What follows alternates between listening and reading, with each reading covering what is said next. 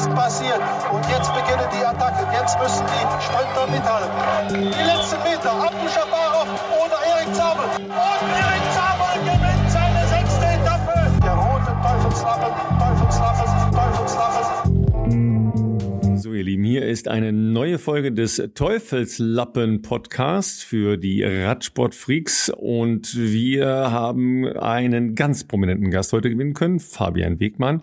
Leider ist mein kongenialer Partner Sebastian von Freiberg heute nicht dabei, denn er ist krank geworden. Deshalb erstmal, Seba, gute Besserung, dass du bald wieder gerade ausgucken kannst. Ganz wichtig. Und dann habe ich das Vergnügen gehabt, noch vor dem Rennen am kommenden Montag mit Fabian über die gesamte Radsportwelt zu philosophieren, über die großartige Tour de France mit der neuen Generation und dem epischen Battle um den Tourerfolg. Das Ganze hat der Fabian ja zusammen mit Florian Nass für das erste die Sportschau und die ARD, je nachdem wie ihr wollt, begleiten und kommentieren dürfen.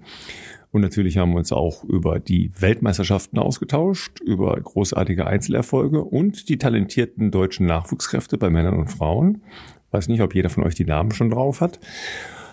Und natürlich lässt er uns äh, hinter die Kulissen und in die Details der Planungen, der kleinen Probleme, aber auch der Vorfreude auf ein episches Rennen rund um Münster, Münsterland Giro am kommenden Montag schauen.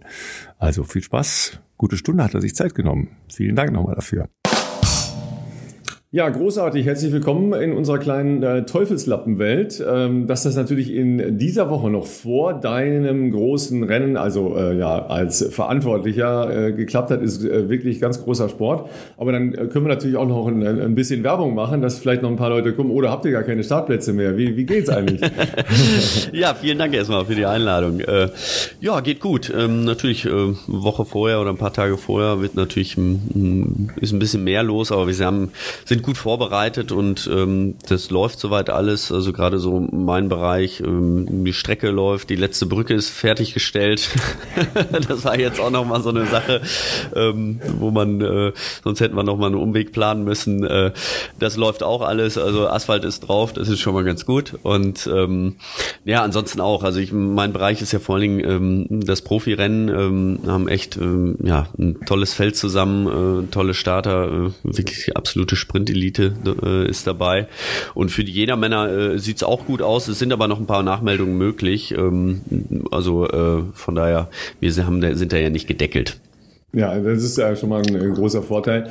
Aber ähm, insgesamt ähm, habe ich den Eindruck, sagen wir mal, dass die ganz große Lust auf so ähm, Massenveranstaltungen noch nicht unbedingt wieder da ist. Also sicher keine schlechten Zahlen. Ähm, ich, ich selber bin ein bisschen hier bei rund um Köln gerollert, aber ich habe das auch aus Frankfurt gehört. Das sind noch nicht wieder die Zahlen wie vor der Pandemie, oder? Ähm, ja, in Frankfurt war es sehr gut. Ähm, Deutschland-Tour war auch ausgebucht und wir sind jetzt eigentlich so auf dem Niveau auch ähm, wie, wie, äh, wie die Jahre zuvor. Ähm, bei uns spielt natürlich schon immer, ist relativ spät und dann spielt natürlich die Wettervorhersage immer gerade für die Nachmeldung. Wir haben immer sehr viele Nachmeldungen und ähm, da schielen die Leute natürlich auch immer drauf. Aber äh, also grundsätzlich so an der Strecke, die deutschen Rennen, die ich jetzt so erlebt habe, war es wirklich sehr schön. Jetzt gerade das letzte Rennen, was ich gemacht habe, Deutschland-Tour, war wirklich die Begeisterung sehr groß. Ähm, für die Jedermänner Männer klar. Ich meine, es sind jetzt, es, äh, ich, ich glaube, das ist allgemein. Es sind sehr viele Veranstaltungen, die jetzt nachgeholt werden. Und es geht, gar nicht nur darum, ich meine, so ein Jedermann, der äh, hat ja nicht nur das, sondern der hat ja auch äh, andere Veranstaltungen, geht auf Konzerte und alles. Und die werden natürlich nachgeholt und irgendwo ist ja wahrscheinlich der Terminkalender dann auch, auch äh, sehr ausgereizt. Und äh, ich glaube, das ist das ist vielleicht ähm, noch so das Ding. Aber ansonsten die Nachfrage ist schon groß, ja. Ja gut, das mit dem äh, Wetter ist natürlich immer so ein Ding. Anfang Oktober hast du natürlich eine gewisse Unsicherheit drin, aber das weiß ja auch jeder, der sich jetzt noch darauf einlässt, das ist ja auch irgendwie klar. Äh, ähm, genau das ist das und ich meine, dafür gibt's ja auch Kleidung. Ja, oder?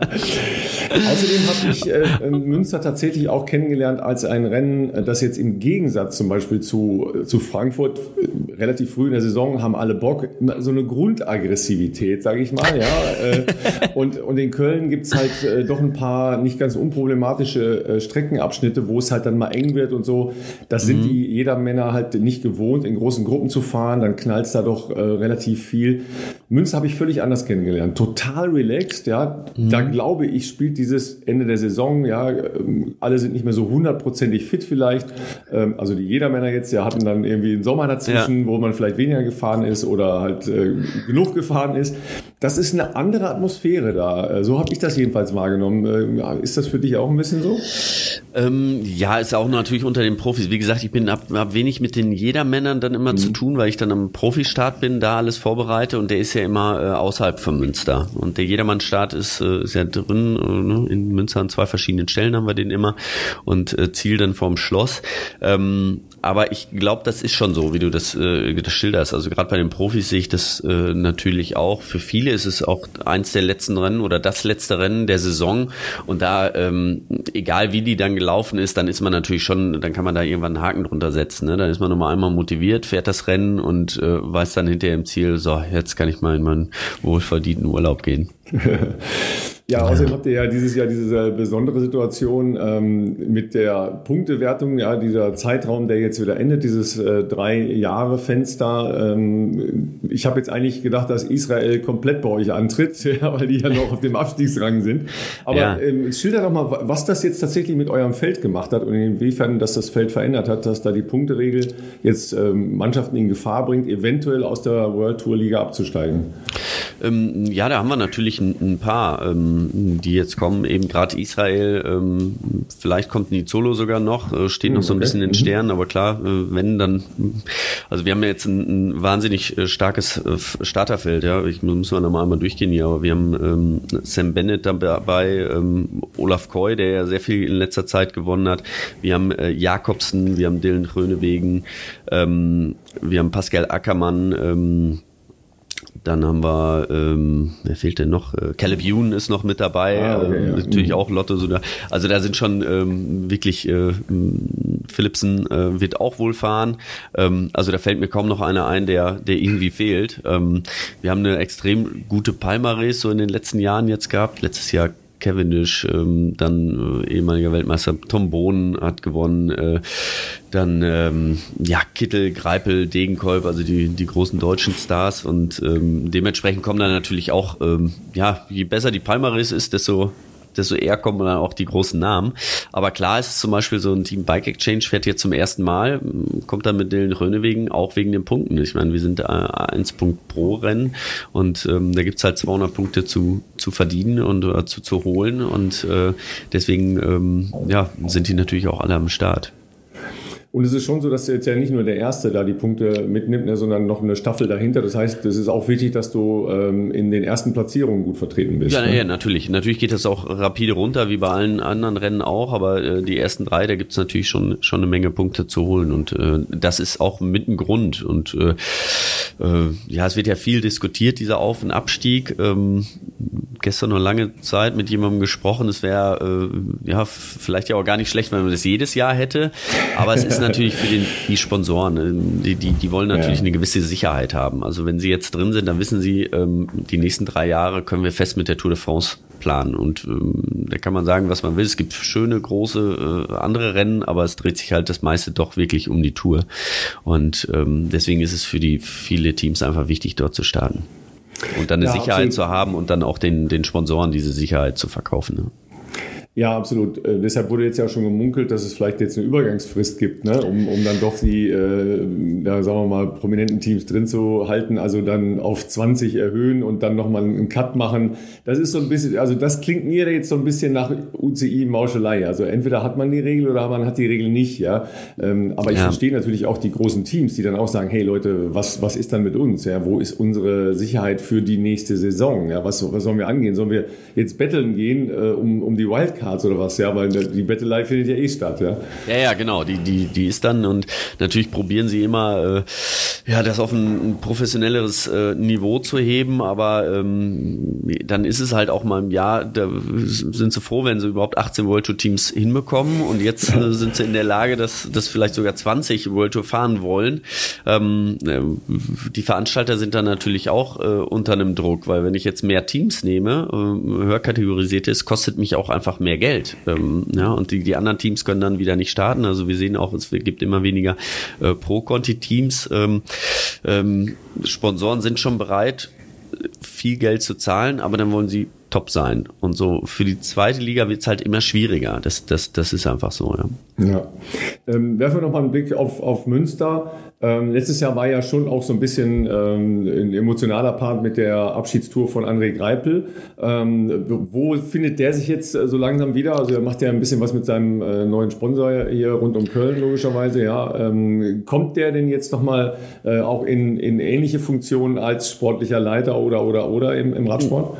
Ja, rund um Köln hat er ja auch als sportlicher ja, genau. Leiter gemacht, mhm. genau. Mhm. Ähm, ja, muss man, muss man ihn mal fragen, was er so sonst noch vorhat. Ich glaube, er hat viele Pläne gerade, er macht viel. Ich habe ihn schon bei vielen Veranstaltungen getroffen und ähm, ja, ähnlich wie bei mir auch, als ich aufgehört habe, ähm, man muss sich dann ja so ein bisschen finden und, und, und einfach, ähm, ich habe mir da auch einfach mal ein Jahr Zeit gelassen und habe einfach mal alles Mögliche ähm, probiert und mitgemacht und einfach zu sehen, so, wo da habe ich denn ähm, Lust drauf. Und ich meine, ich gehe davon aus, dass, dass André da auch äh, ähm, ja jetzt keinen großen Zeitdruck hat, dass er nicht von heute auf morgen irgendeinen Job anfangen muss, dass er ein bisschen was hat und äh, dann einfach, und das ist ja das Schöne, sich das dann wirklich aussuchen kann und ähm, ja, so seinen Platz findet.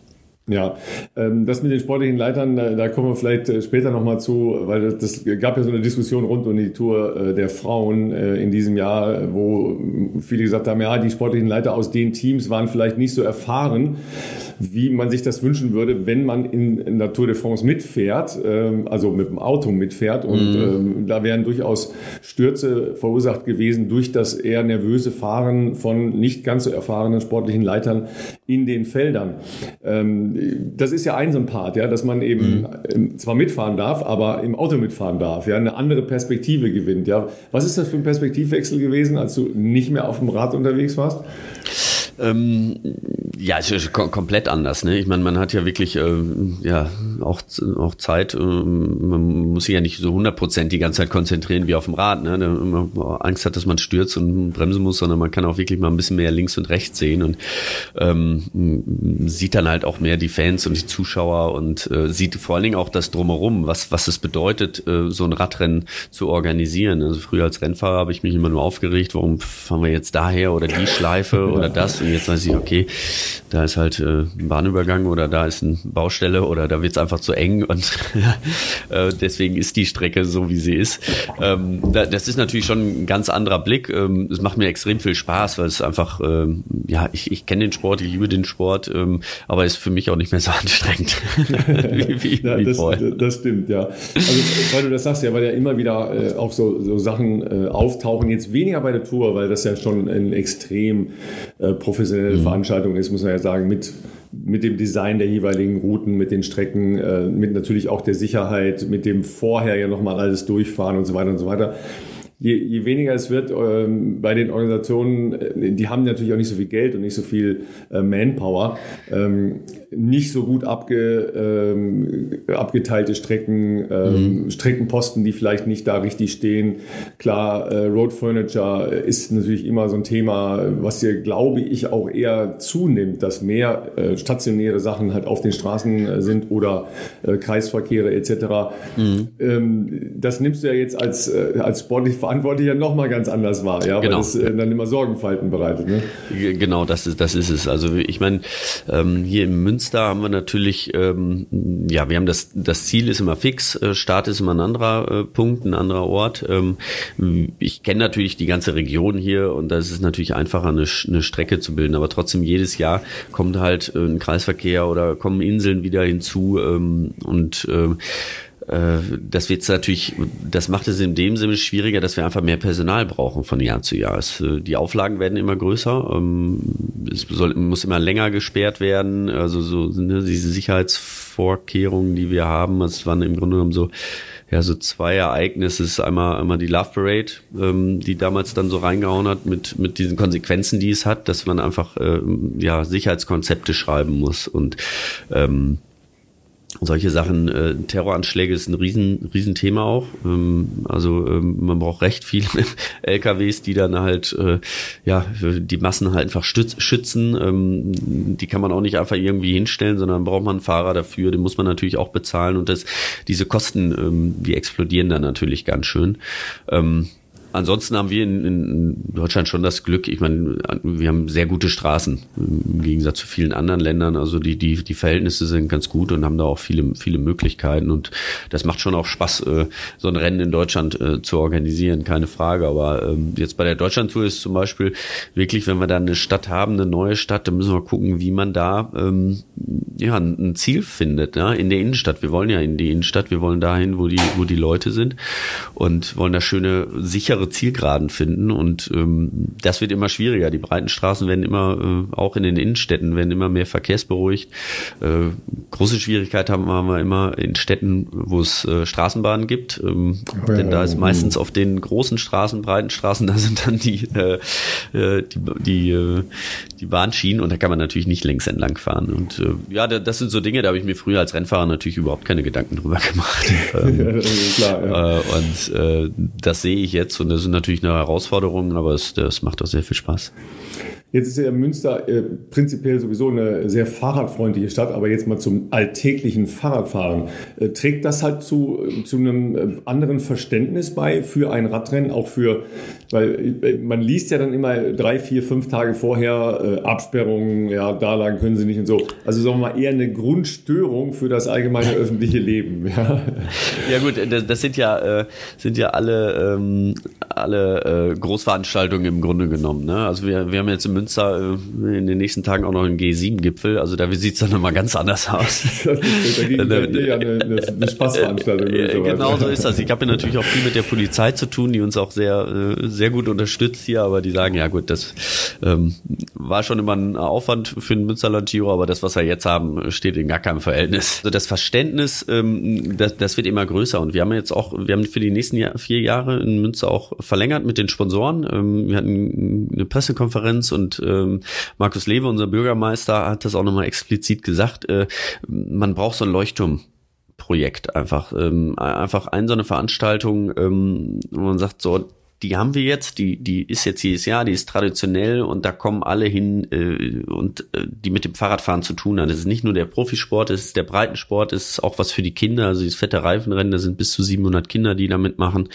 Und ähm, äh, es geht einfach darum, ähm, ich meine, das große Problem, was wir ja in den Städten haben, ist, ist, ist der Verkehr. Und ähm, natürlich überlegen wir mit, mit äh, anderen Verkehrsmitteln und was auch immer und Bussen und Bahnen, aber das Einfachste ist ja einfach das Fahrrad. Ähm, also der Großteil der Bevölkerung kann Fahrrad fahren und ähm, macht es vielleicht nicht in der Stadt, weil, weil die Möglichkeiten einfach nicht da sind, weil es einfach zu gefährlich ist. Ähm, Wenn es aber mit dem Fahrrad schneller geht und einfacher geht, ähm, dann, ähm, dann fahren die Leute auch, das, auch Fahrrad. Und ähm, ich, ich glaube, das ist, das ist einfach dieses, dieses Projekt, so Münsterland Giro ist einfach ähm, ja so ein Zeichen dafür, beziehungsweise so ein Symbol dafür, dass man sich mit dem Fahrrad bewegen kann. Und ähm, äh, diese Akzeptanz wird immer größer in der Bevölkerung, das kann man schon sagen. Ja, ich meine, im, im Alltag braucht ja Radfahrer äh, eben auch ein bisschen mehr geschützten Raum, ne? dass man nicht äh, so nah genau, an, an den Autos ja. halt dran ist. Ja, das ist ja wiederum auch jetzt der große Reiz, wenn du eben ähm, am Sonntag als oder am Montag ist es ja als jedermann fahren kannst, dass du auf einer abgesperrten Straße, also für nicht für Autos zugelassene Straße unterwegs bist, ne? weil dann ist ja der genau. Reiz des Radfahrens noch mal deutlich höher. Ja. Genau, das ist, das ist so. Und äh, das ist ja auch das, was wir jetzt auch in Münster haben. Wir haben viele, wir haben jetzt entlang des, äh, äh des Dortmund-Ems-Kanal auch einen, einen, großen neuen Radweg, ähm, sehr modern, also mit Beleuchtung, auch nachts, also äh, nicht die ganze Zeit Beleuchtung, sondern es ist immer ähm, so eine intelligente Beleuchtung, da wo ein Fahrer herfährt mit, mit Bewegungsmeldern, da 100 Meter davor und dahinter wird's hell und dann wird's auch wieder dunkel.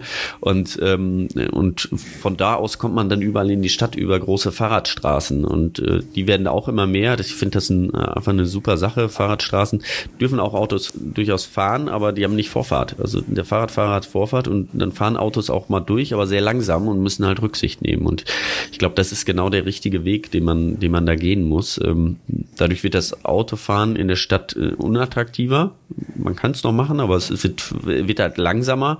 Und wenn ich dann mit dem Fahrrad einfach schneller bin, ähm, der Mensch ist halt bequem, der will halt äh, schnell am Ziel sein, ne? Oder, oder pra praktisch auch vor allem. Wenn ich jetzt mit dem Fahrrad zur Arbeit fahre und bin in, äh, mit dem Fahrrad in 10 Minuten da, mit dem Auto brauche ich 20, dann fahre ich irgendwann mit dem, mit dem Fahrrad, egal wie das Wetter auch ist. Ja gut, aber das ähm, sind wir ja dann direkt beim E-Bike, ne? Wann gibt's das erste E-Bike-Rennen?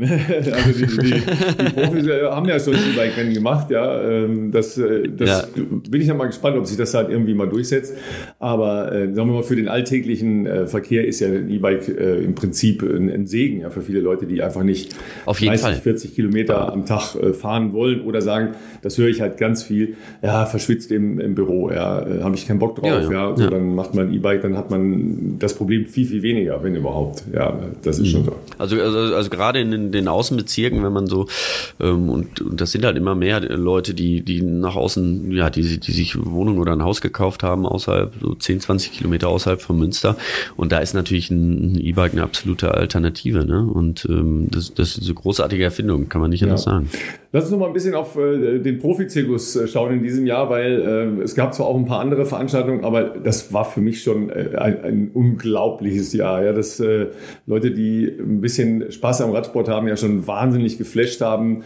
Ähm, du warst ja logischerweise für, für uns in der ARD äh, wieder bei der Tour de France unterwegs. Das war ja schon unfassbar eigentlich. Ähm, was, mhm. was ist für dich der Grund, dass diese hohe Attraktivität äh, jetzt wieder da ist? Ähm, und, und woran machst du das fest oder an welchen Figuren machst du das fest? Ähm, also ich glaube einmal, dass, dass äh, durch Corona äh, wirklich viele Leute den, den Weg aufs, aufs Fahrrad gefunden haben und, äh, und den Spaß am Rennradfahren ähm, entdeckt haben. Also wenn man jetzt äh, sieht äh, oder ja, wie viele Leute Rad fahren. Also ich sehe das einfach nur in meinem Bekanntenkreis. Der besteht nicht nur aus Radfahrern, sondern aus äh, wohnen schon lange in Münster oder war zwischenzeit mal weg, aber viele viele Freunde, die die nichts mit dem Radsport zu tun haben. Und wie viele von denen sich äh, in den letzten zwei drei Jahren ein Rad gekauft haben. Ähm, das ist schon wirklich enorm und und ähm, die haben, glaube ich, auch diese Begeisterung wiedergefunden. Die haben gesagt, ach, du Tour oder wenn wenn man das selber mal macht, äh, selber Rad fährt, dann interessiert man sich natürlich auch eher für für den Sport und ähm, ja, da muss man auch sagen, dass die Rennen dieses Jahr extrem äh, attraktiv waren. Also angefangen ja auch, auch mit dem Giro d'Italia, äh, was wirklich äh, großartig war. Borans Gro hat da mit Jay Hindley gewonnen und die Tour war extrem spannend. Also das war, ähm, war ja wirklich, die, die Leute haben wirklich wieder stundenlang vorm Fernseher gesessen und gesagt, ja, schafft der Pogacar das jetzt wieder oder nicht? Weil alle ja vorher auch dachten, ja, das ist, äh, ist sowieso klar, der gewinnt die nächsten zehn Jahre. Ähm, da wird keiner kommen, der ihn äh, da abhängen kann. Und das, das ist, glaube ich, immer wichtig. Es muss auch ähm, nicht unbedingt immer ein deutscher Gewinn. Äh, also das haben wir dieses Jahr auch gesehen an den Einschaltquoten. Die waren wirklich sehr, sehr gut, besser als in den letzten Jahren, obwohl seit langem, wirklich seit langem mal wieder kein Deutscher eine Etappe gewonnen hat. Also wir waren ja in den letzten Jahren extrem... Die Dinge nicht aufgegangen sind, ne? also weder so Fluchtdinger, die äh, äh, auf einen Punkt kommen gleich noch, ja, der so ein bisschen ja, untergegangen ja. ist, ja, aus deutscher Sicht. Ja, jetzt, ja. aber ja, aber es war, war genau, aber es war ähm, ja ex extrem spannend ähm, und ähm, also wir haben seit vielen Jahren keinen Sieg mehr gehabt und wir waren lange Zeit verwöhnt mit mit äh, Greipel und Kittel und äh, also wir, wir hatten ja äh, teilweise äh, fünf, sechs Siege, ja. ähm, Etappensiege bei der Tour und ähm, Gut, das haben wir jetzt dieses Jahr nicht, aber das, das, heißt nicht, dass die Fahrer schlecht gefahren sind, die Deutschen. Ganz im Gegenteil, die sind extrem gut gefahren, die sind äh, waren äh, immer in jeder Fluchtgruppe und äh, äh, ja, einmal war es halt Lennart Kemner, der mit neun Sekunden am gelben Trikot vorbeigeschrammt ist. Ähm, vorher schon ganz am äh, La Super Blanche de Belfi ganz knapp ähm, den Etappensieg verpasst hat. Also er war ja, er war ja auf der Höhe. Es hat einfach nur nicht gereicht. Und aber das ist ja die Spannung, die man auch sehen will und die Dramatik, die der der Sport dann mit sich bringt. Und äh, wenn dann so ein, so ein Leonard Kemner halt jeden Tag es wieder probiert, das ist einfach, einfach toll zu sehen. Ne? Und dann, ähm, ja, sicherlich noch den, den, den Kampf ums Bergtrikot mit Simon Geschke, äh, der großartig einfach gekämpft ja, das, das hat, sagen, wo es dann auch nicht gepasst ja. hat, aber die Sympathie hat er ja bekommen. Also er wurde ja gefeiert wie jemand, der das gewonnen der hat. Der musste sich ja äh, vorher, als er das noch hatte, äh, fast rechtfertigen, dass er es getragen hat, ja, weil es war ja teilweise auch, dass er es in Vertretung getragen hat, ja, aber äh, mhm. das fand ich irgendwie eine ganz schräge Diskussion, ja, ähm, dass man sich eigentlich gar nicht darüber im Klaren ist, halt auch in der breiteren Öffentlichkeit Öffentlichkeit in Deutschland, was das heißt, bei der Tour de France das, das Ding in der dritten Woche anzuhaben. Ja, das, das ist schon schräg. Ja, ja. ja. ja. Also ich durfte es ja selber zweimal äh, für ja. einen Tag nur und das war schon ein, ein riesen, riesen Ereignis, ne, ein riesen Erlebnis für mich. Beim, beim Giro d'Italia durfte ich es auch bis zum Ende tragen und da war es ja auch so ein bisschen so. Ich habe es hab's jeden Tag probiert, immer in den Ausreißergruppen, ähnlich äh, wie Simon das jetzt auch gemacht hat und äh, dann hat's geklappt und ich habe das auch oft immer runtergespielt, habe gesagt, ja, ich bin nicht der beste Bergfahrer, da gab es welche, die sind besser, aber grundsätzlich gibt es da ein System, es gibt äh, Punkte zu verteilen und wenn du hinterher mehr Punkte hast, bist du der Beste. Also jeder hat die gleiche Chance, äh, ähm, das Trikot dann zu kriegen. Und ähm, ja, dementsprechend ähm, hätte er sich auch absolut verdient. Er hat wahnsinnig gekämpft und äh, ja, das ist dann so knapp, es war natürlich schade. Ja, vor allen Dingen äh, Bergpunkte ähm, kriegt man ja nicht nur geschenkt, ne? weil man muss dann den Berg auch relativ früh hochfahren.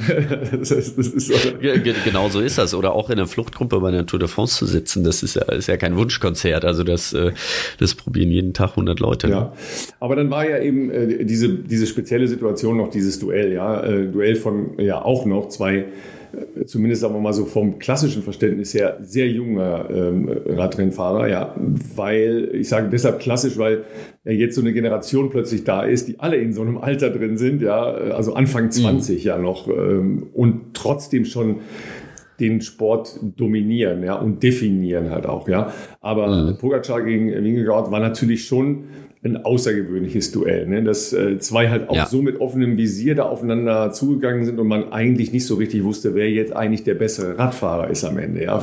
Nee, genau, also es war, ähm, Pogacar hatte, mit Sicherheit ist er auch mit einem sehr guten Team angetreten, hatte dann aber auch ganz viel Pech im Team, also gerade durch Corona viele Ausfälle gehabt, Stürze und ähm, er war ja nur an einem Tag äh, so wirklich geschlagen und sonst waren sie ja auf, eigentlich immer ja, auf Augenhöhe, mehr oder weniger. Gut, am letzten Tag, dann ist auch irgendwann, wenn die Luft raus ist, dann du vielleicht auch abgehängt, aber ähm, das war wirklich spannend. Ne? Und ich meine, der kommt ja auch noch jetzt, äh, Remco Evenepoel hat gerade die Vuelta gewonnen, äh, ähnliches Alter. Äh, also das ist schon eine, eine coole Generation, die da, die da aufwächst und ähm, die ähm, ja, eine neue Generation einfach, ne, die da jetzt. Äh, ja, das ist eine ne? neue Generation mhm. und ich freue freu mich wirklich auf diese diese ganzen Duelle, die wir da in den äh, in den äh, nächsten Jahren sehen werden. Und ähm, ja, warum das so ist, äh, habe ich mir jetzt auch immer viele Gedanken gemacht. Aber es, äh, ich habe gestern noch lange Zeit ähm, mit einem Teamchef gesprochen und er sagte, äh, die Sache ist halt die, es, äh, es machen die jungen Fahrer machen auch keine Fehler mehr, mhm, okay. mhm. gar nichts mehr. Es ist so professionell geworden in den letzten Jahren. Es war äh, früher immer mal so, dass, dass ein Fahrer mal einen Hungerast gekriegt hat. Gut, das können wir jetzt vielleicht beim Pogacar war es vielleicht auch mal so. Da war, haben sie sich vielleicht auch ein bisschen verrechnet. Aber ähm, äh, ist ja die Ernährungsberater sind sind da, die Sportwissenschaftler und die wissen ganz genau, ähm, die wissen besser, einen Fahrer einzuschätzen als der sich selbst. Früher war es so, da musste man das lernen. Man musste seinen Körper erstmal kennenlernen und wissen so, wie viel muss ich essen, wann gehe ich an meine Grenzen, wie erhole ich mich und musste Erfahrung sammeln. Und äh, das müssen die heutzutage fast gar nicht mehr, weil das andere für sie übernehmen. Ja. Also ne, so, ein, so ein, so ein äh, Sportwissenschaftler, die wissen oft mehr durch die Daten, äh, was er an wie viel Energie Energie er zum Beispiel braucht, wie viel er essen muss. Das wissen die. er weiß das nur, wenn er Hunger hat, aber ja, manchmal muss man auch essen, wenn man keinen genau, Hunger hat bei, bei, bei der Tour, ja. Und äh, das ist schon wirklich interessant. Und ich glaube, da, ähm, ja, die sitzen alle super auf dem Fahrrad, ja, die sind alle, äh, ähm, das ist nicht mehr, dass man sich über Jahre irgendwie eine, eine gute Zeitposition da, äh, Zeitfahrposition erarbeiten muss, sondern ähm, wenn die zu den Profis kommen, wenn die bei Jumbo Visma äh, unterschrieben haben, dann durchlaufen die so ein Prozedere und, und sitzen dann äh, Anfang des Jahres äh, genauso gut auf dem Rad wie jeder andere auch. Ja. Ja.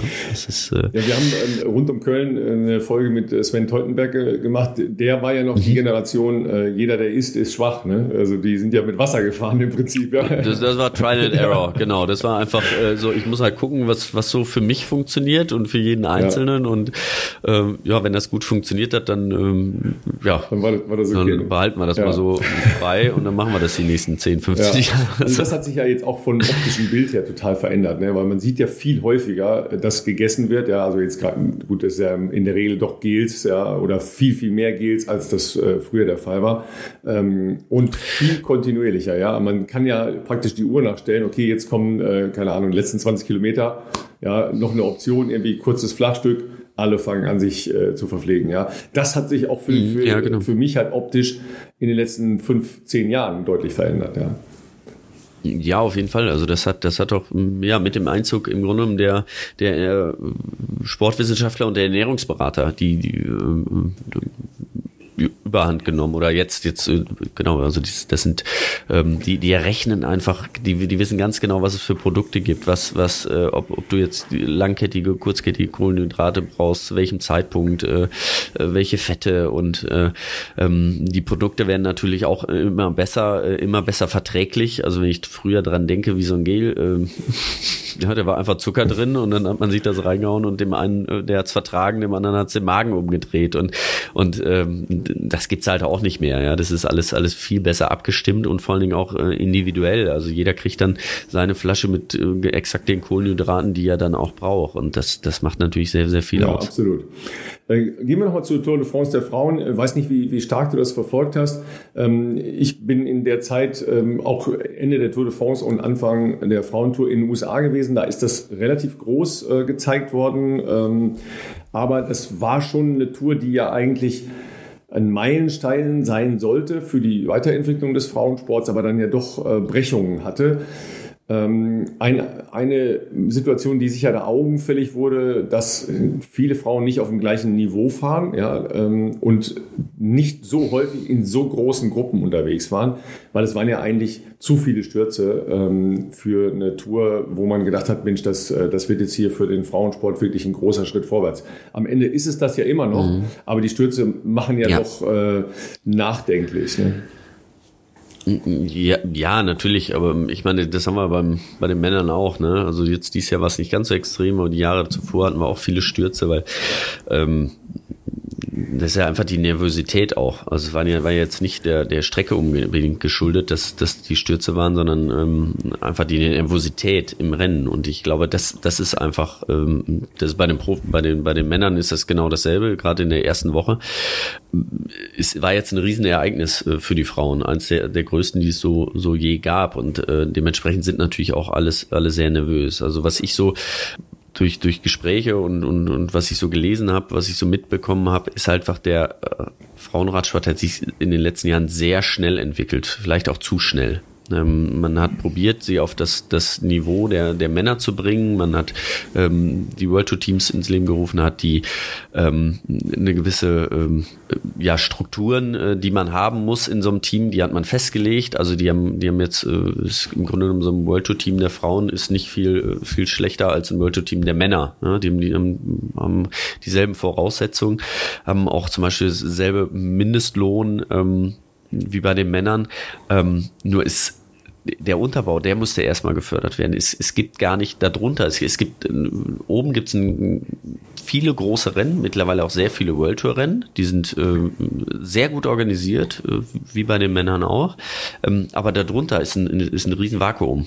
Da, da gibt es kaum Rennen. Und, und äh, äh, dieser Unterbau, der fehlt einfach. Und dann gibt es natürlich ein paar, die kommen hoch und äh, haben noch gar nicht das Niveau, die haben noch gar nicht äh, diese Erfahrungen gesammelt und machen die dann erst in so einem World Tour Rennen. Und ich glaube, das, das ist die Problematik. Und das ist das, was ich so da rausgehört habe. Ich selbst kenne mich da jetzt auch nicht so extrem gut aus im, im, im Frauenradsport. Nur das, das ist das, was ich, was ich einfach gehört habe, diese Kritik von vielen Fahrerinnen auch, ähm, dass vielleicht sinnvoller gewesen wäre, erstmal Geld in den Unterbau zu investieren, in kleinere Rennen und um dann ein Niveau aufzubauen. Ähm, damit alle, ähm, ja, damit man da bei der Tour dann halt äh, dementsprechend auch, auch wirklich 120 Fahrerinnen hat, die auf einem ähnlich guten Niveau sind. Ja, ja gut, auf der anderen Seite, ne, du hast es äh, ja gesagt, was für Münster gilt, gilt ja für den gesamten Radsport auch. Du brauchst ein so Leuchtturmprojekt. Genau. Ne? Das, das, Richtig. Das, das ist halt der Punkt, aber äh, das mit dem Unterbau... Und das ist natürlich junge, ja. junge, junge Mädels, ja, die gucken dann sich die äh, Frauentour an und sagen, oh, okay, das ist jetzt aber das, mm, ja, da will ich mal hin. Genau. Das, ist, das ist jetzt wirklich für mich ein Anreiz, äh, noch mehr zu trainieren oder äh, das ist mein Traum, da mal am Start zu stehen. Ähm, deswegen natürlich, das eine geht mit dem anderen ein. Ähm, man darf das nur nicht, nur nicht äh, vergessen, ja, diesen Unterbau und diese, diese kleineren Rennen. Ja. Aber es ist, äh, das habe ich halt so, die Erfahrung habe ich gemacht, es ist halt doch einfacher für, äh, für größere Rennen dann einen Sponsor zu finden. Also vermeintlich ist natürlich sehr viel mehr Geld, aber die Sponsoren sind oft eher bereit, dann richtig viel Geld auszugeben, als ähm, ja für so ein Juniorenrennen oder für ein, für ein U23-Rennen oder sowas ist ja sowieso eine, eine ähm, Situation, die in Deutschland entstanden ist. Ne? Also jetzt äh, nicht nur in den Junioren, sondern überhaupt, dass die kleineren Rennen deutlich weniger geworden sind. Ja, ähm, mit Ralf Denk haben wir vor einem Jahr darüber gesprochen. Er sagte auch, das ist so extrem schwer, da wirklich mhm. auf einer breiteren Basis äh, Jugend und äh, Junioren zu entwickeln, weil einfach die Optionen fehlen. Ja, ähm, mhm. deshalb äh, ja sicher auch ein, ein immer mehr Schielen in äh, andere Richtungen. Ja, äh, Anton Palzer kommt vom Mountaineering. Ja, ähm, mhm. Jason äh, ähm, kommt von vom Rudern. Ja, Osborn, Osborn ja, kommt ja. vom Rudern. klar, das ist natürlich die die, Ver, die Vermengung von Mountainbikern und und Straßenfahrern. Das das ja so sowieso stattfindet, ist ja irgendwie eine logische Entwicklung. Ja? Wobei mhm. mal der Anteil der Top-Top-Fahrer, die einen Hintergrund im Mountainbiken haben, schon groß ist. Ne? Also da muss man fast überlegen, ob das nicht sogar der logische Weg ist von der physischen Entwicklung her. Ne? Weil die haben ja zwei Dinge. Die haben halt äh, sehr, sehr große Motoren durch diese kürzeren, aber extrem ähm, fordernden ähm, Belastungsdauer. Ja, plus mhm. die können natürlich mit dem Fahrrad umgehen. Ne? Klar, also äh, aber das haben in den letzten Jahren immer, also es haben immer mal wieder welche ähm, Leute probiert. Bei vielen hat es auch nicht funktioniert, weil die Distanz ist natürlich eine, eine andere, die Länge ist, ist, ist eine andere. Aber äh, Cadel Evans ist ja zum Beispiel einer, der ähm, ja der, der schon vor äh, 15 Jahren gemacht hat oder vor 20 Jahren schon fast, der vor wirklich äh, Weltspitze war im Mountainbike und dann auf die Straße gewechselt ist. Ähm, aber früher war das ja auch gang und gäbe, als es den Mountainbike-Sport noch nicht so gab, ähm, sind die meisten auch Cross gefahren im Winter und, und kamen dann aus dem Crosssport. Ähm, das ist auf jeden Fall, ähm, ja, daher, es ist einfacher, denke ich mal, ein Crossrennen oder ein Mountainbike-Rennen wenn man nicht Probleme mit der Umweltschützung hat im, im Wald. Ähm, weil aus Sicherheitsgründen ist es natürlich einfacher, oder äh, Aspekten ist es einfacher, ein Rennen zu veranstalten als ein Straßenrennen. Also wenn ich das so sehe, hier ähm, erst vom Münster haben wir ein kleines Rennen, das hat früher mein Vater organisiert, jetzt bin ich der zweite Vorsitzende auch im Verein. Ähm, der hat das vor 15 Jahren noch mit einem Zehntel des Budgets gemacht.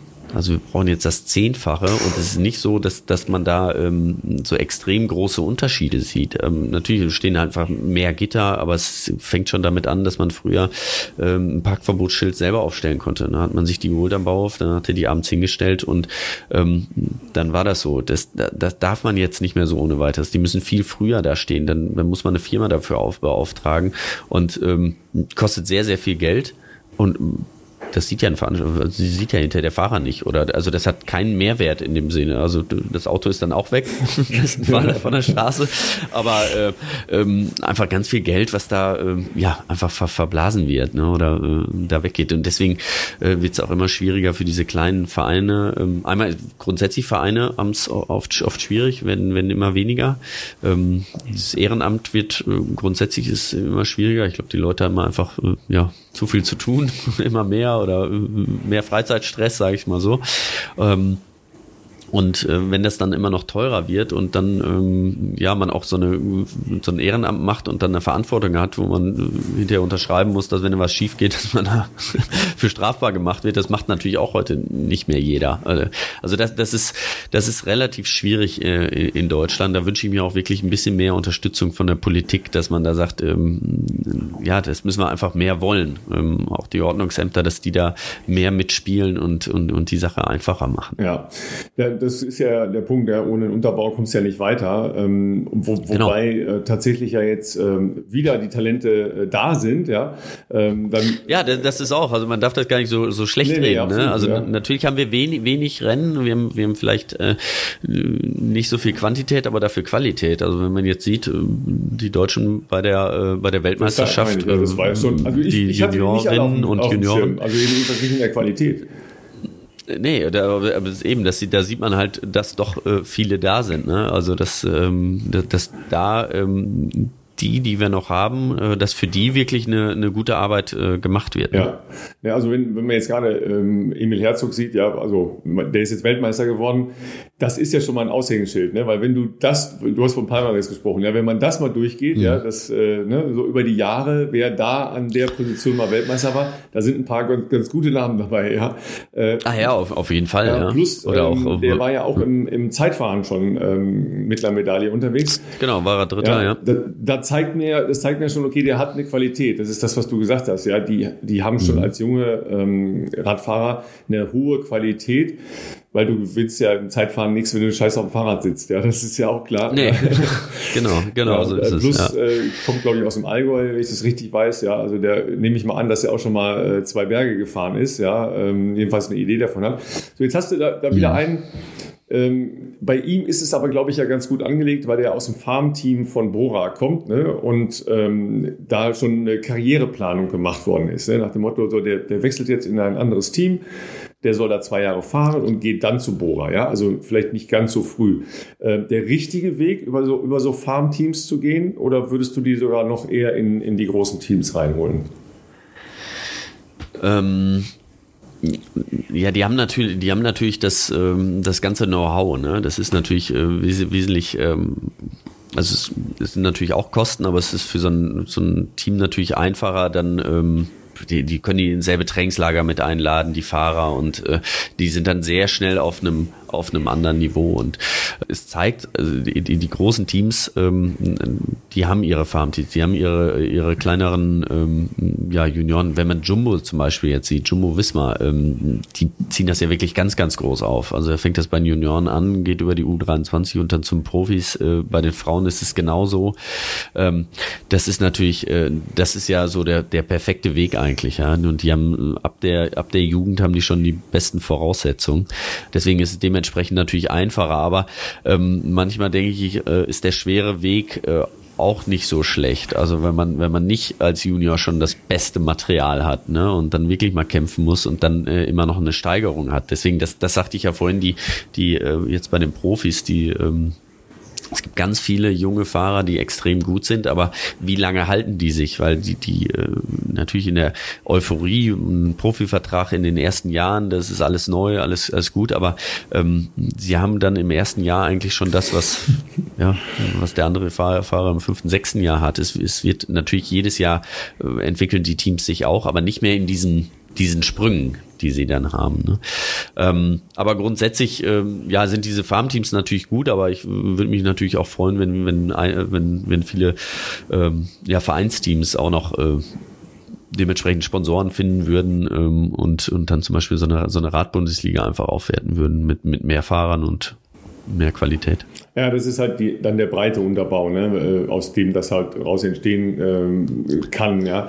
Ähm, wo jetzt von der Systematik her solche Talente äh, wie, wie Emil Herzog oder wie auch ähm, die Bauerfeind bei den, äh, bei den Frauen herkommen, kann, mhm. kann ich jetzt gar nicht so sagen. Ja, weil eigentlich höre ich in den letzten Jahren nur, ah, weniger Rennen, schlechtere Voraussetzungen, weniger Geld im, im Juniorenbereich, aber dann sind doch so Talente da. Ja.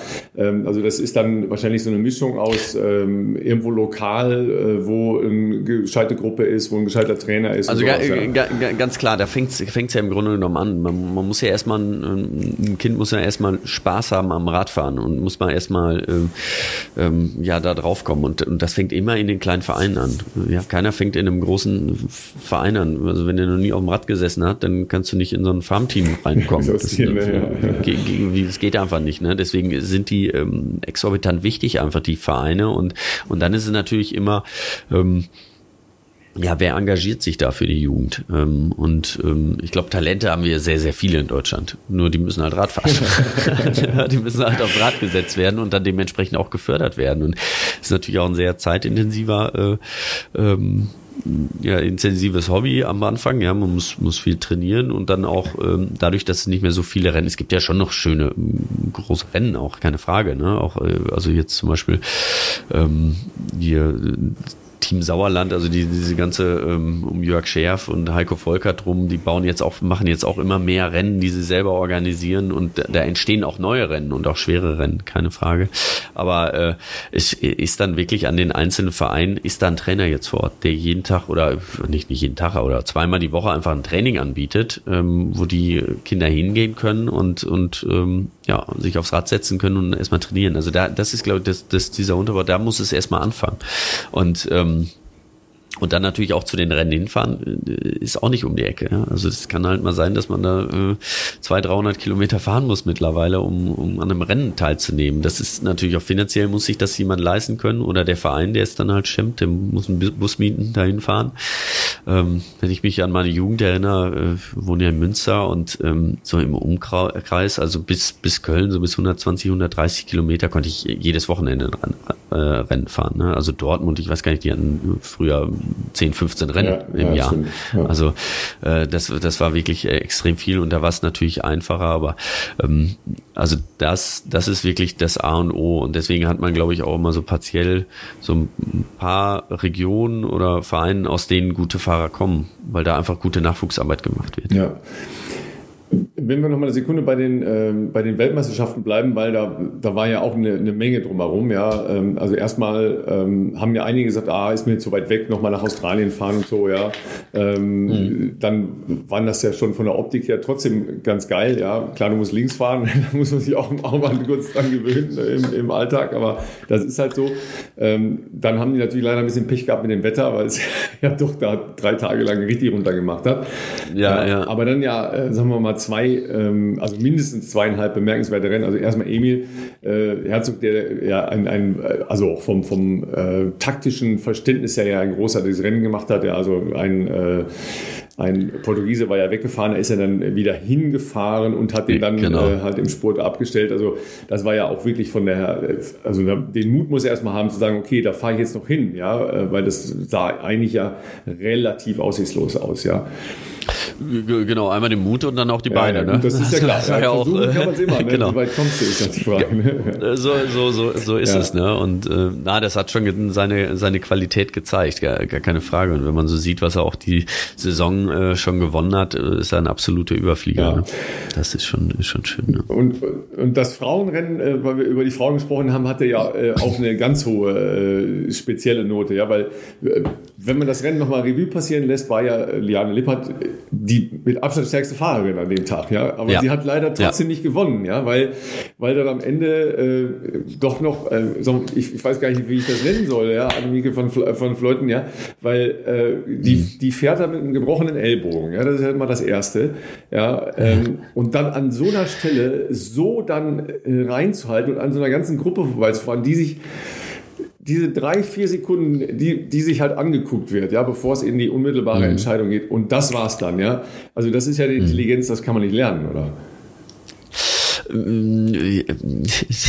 Jein, also, also es war einmal, also ähm, Liane Lippert war, war die stärkste, aber das Radsport ist einfach äh, so, gerade so ein Tagesrennen, der gewinnt nicht immer der Stärkste, mm. sondern äh, äh, oft ist es sogar dann, wenn du das auch zu früh zeigst, ist es äh, hinderlich, weil wenn alle gegen dich fahren, das äh, dann kannst du noch so stark fahren, dann, dann äh, ja, es sei denn, du bist Remco im Wennepool. so, der war natürlich auch wirklich super, super stark, aber da hat natürlich das Team auch gut für ihn gearbeitet und er hatte noch ähm, Wort von Art hinten, also das war taktisch einfach auch äh, von denen halt gut gespielt. Ne? Aber ähm, ja, da war es einfach so, ähm, ja, Liane, die war sehr stark, sind immer weggefahren und dann haben sie sich einfach immer angeguckt, weil sie gesagt haben, ja, du willst ja Weltmeisterin werden, äh, mit dir fahren wir jetzt hier nicht, nicht weiter, du, du musst uns dahin bringen. Und die muss dann natürlich auch pokern, weil sie weiß, wenn sie jetzt die ganze Zeit alleine von vorne fährt, dann, dann bringt das auch nichts. Und ähm, ja, dann ist doch dann kurz vor Ziel alles zusammengelaufen und äh, äh, ja, von Leuten, ja, die ja auch dieses Jahr alles gewonnen hat. Ähm, also was mich da ein bisschen gewundert hat, natürlich, die hatte einen Überraschungsmoment und ähm, die hat einfach auch die Power. Also sonst gewinnt sie ja auch nicht, sonst wird sie nicht so viel gewinnen. Sie ist einfach äh, extrem stark. Und wenn sie einmal loslegt und man nicht am Hinterrad ist, ist es wie ein Remco Wennepool, dann, ähm, dann kommt man da auch nicht wieder rein ja, in den Windschatten. Nur, ähm, die haben sich einfach viel zu lange angeguckt und keiner hat ähm, ähm, ja, also wenn ich weiß, da ist eine Fahrerin, die so stark ist ähm, und ich im Sprint nichts reißen kann, äh, weil ich weiß, die anderen, äh, also auf jeden Fall drei, die schneller sind als ich, ähm, dann hätte ich schon mal ein, ein größeres Augenmerk auf sie gehalten und wäre vielleicht mal ans Hinterrad gegangen und hätte probiert, mit der mitzufahren.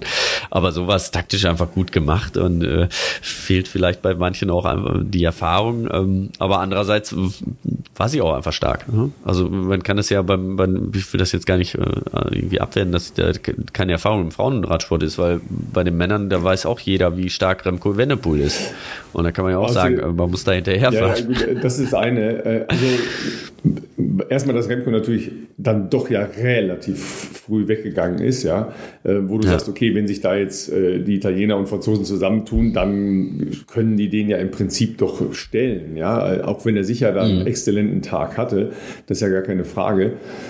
Aber dann war ja am Ende bei den Männern eine ähnliche Situation, ja, weil im Prinzip war ja diese Kleingruppe, die dann nochmal rausgefahren war, die müssen ja die beiden übrigen Medaillen unter sich ausmamen. Genau, und die das, lassen sich genau, komplett das übersprinten, ja.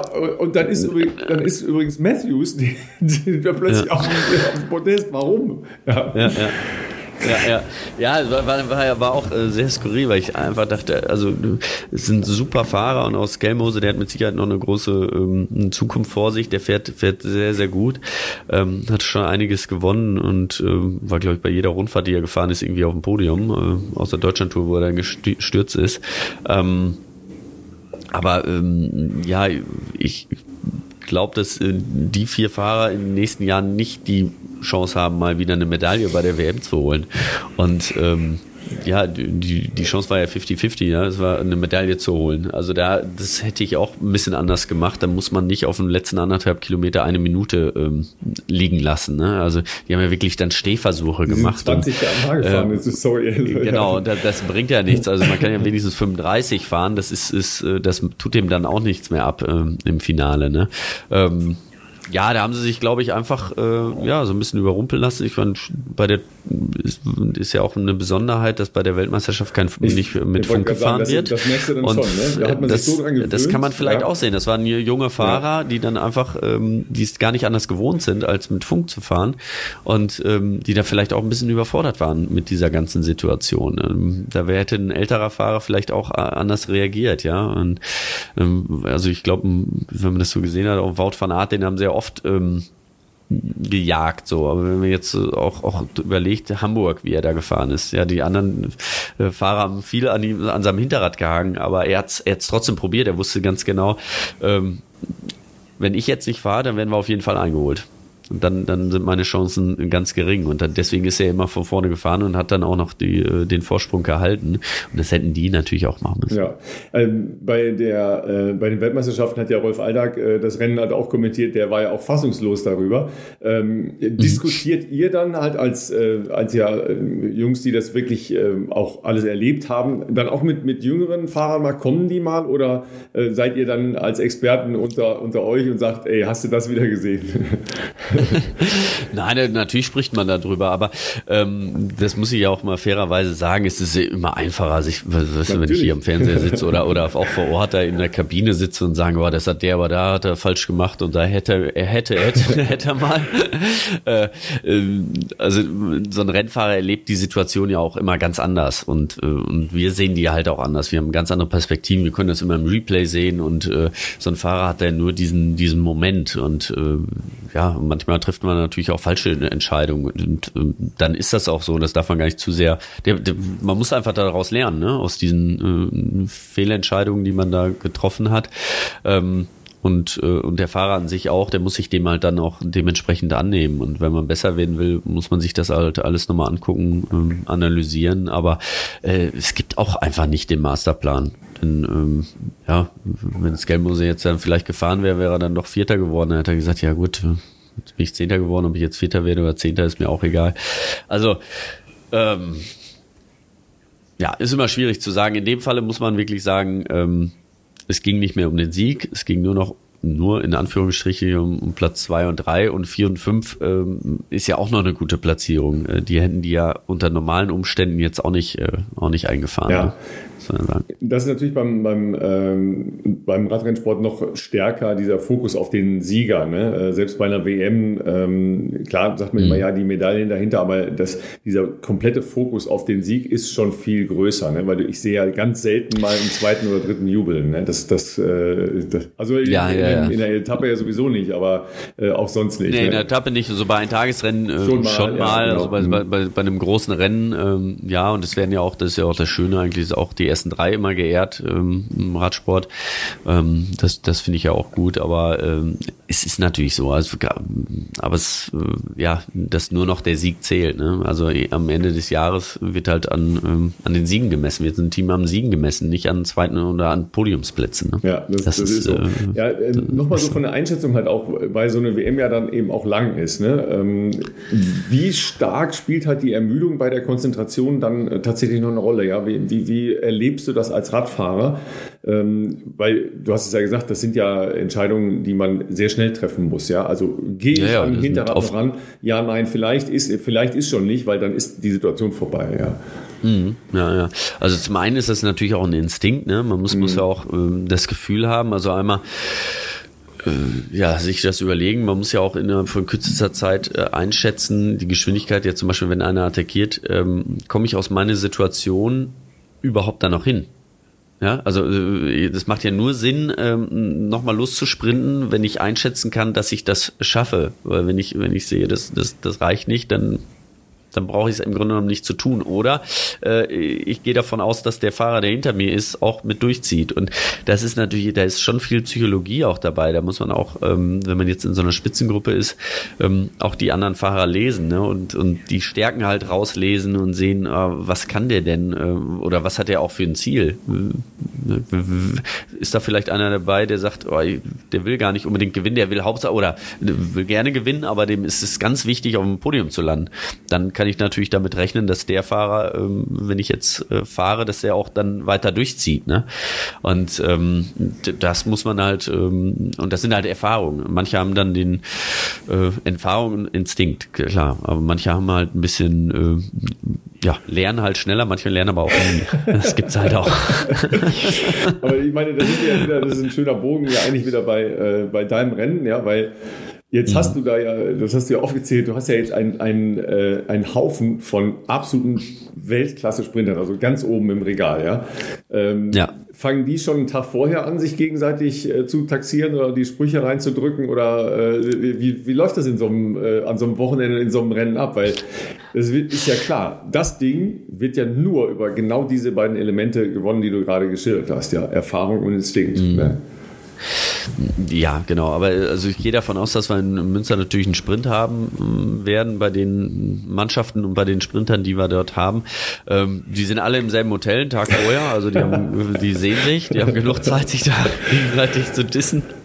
Aber äh, ach, das, das ist ja das Schöne am Radsport, das passiert ja eigentlich nicht. Ne? Also die meisten sind ja wirklich, äh, kommen sehr gut miteinander aus, äh, abseits des, des Sattels, ja. Und äh, also da gibt's eigentlich keine richtigen Feindschaften. Auf dem Rad ist man natürlich Konkurrent und dann wird auch richtig gefightet, aber ähm, ansonsten eigentlich äh, geht man da ähm, sehr gut miteinander um. Es ist ja auch so, dass das, das ist ja ein, quasi so ein rollender Zirkus, ja, und jeder äh, ist ja ganz selten, dass ein Fahrer seine ganze Karriere in einem Team ist, sondern man wechselt und kennt dann halt viele Fahrer aus einem anderen Team schon, wenn man längere Zeit dabei ist. Ähm, aber ähm, ja, also dass sie sich da gegenseitig vorher runter machen oder sowas wie beim Boxen zum Beispiel, das, das, das gibt's nicht. Ja. ja, auf der anderen Seite war es ja auch, äh, wenn ich jetzt nochmal an die Situation denke, als Cavendish da seine, äh, seine Tour-Etappe gewonnen hat. Ähm, gut, er selber war da sehr emotional, aber da sind natürlich mhm. sehr, sehr viele Leute hingefahren, die schon lange mit ihm ja. unterwegs waren. Ne? Da, da, hat man das mal so äh, richtig gesehen, ja, was da äh, dann hintersteht, weil jeder weiß ja, was es bedeutet, so oft eine Tour-Etappe zu gewinnen, ja, von denen, die ja. da mitfahren. Ne? Ja. Genau, ja, ja, auf, auf jeden Fall. Und äh, ähm, ja, da freut sich eigentlich jeder oder natürlich gibt's Konkurrenten, also gar, gar, gar, gar keine Frage, aber äh, ähm, ist schon der Respekt ist halt äh, extrem hoch im Radsport, das muss man schon sagen. Ne? Also das, da hat jeder ähm, Respekt vor der Leistung des anderen. Ja, ähm, ein bisschen verstörend bei Cavendish, er will jetzt äh, zwei Millionen haben für, für einen neuen Vertrag, er hat noch keinen und fährt jetzt erstmal äh, ein Camp mit Lance Armstrong in äh, irgendwo. Da habe ich auch gedacht, okay, ist das jetzt der, der Weg, um mich richtig attraktiv zu machen? Ja. Ja, das, das hat mich auch so ein bisschen gewundert, ähm, dass er da aufgetaucht ist. Ich habe nur so ein, so ein äh, ja, ich, ich glaube, irgendwo einen Tweet gesehen oder sowas. Ähm, so hatte ich es auch erfahren.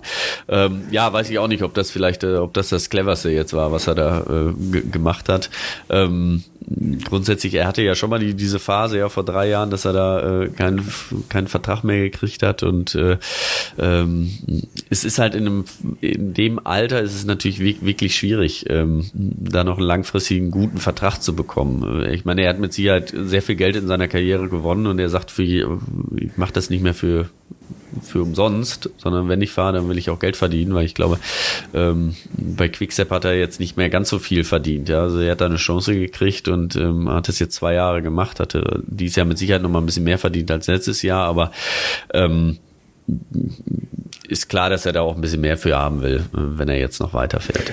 Aber äh, es wäre natürlich schade, wenn er jetzt nicht das Geld kriegt und, und dann auch keinen Vertrag kriegt und so ähm, ja seine Karriere zu Ende geht. Äh, da könnte er lieber besser nach Münster kommen und die hier, äh, hier seine Karriere genau, ne? feiern. Seinen, Titel, seinen Titel verteidigen. Ne?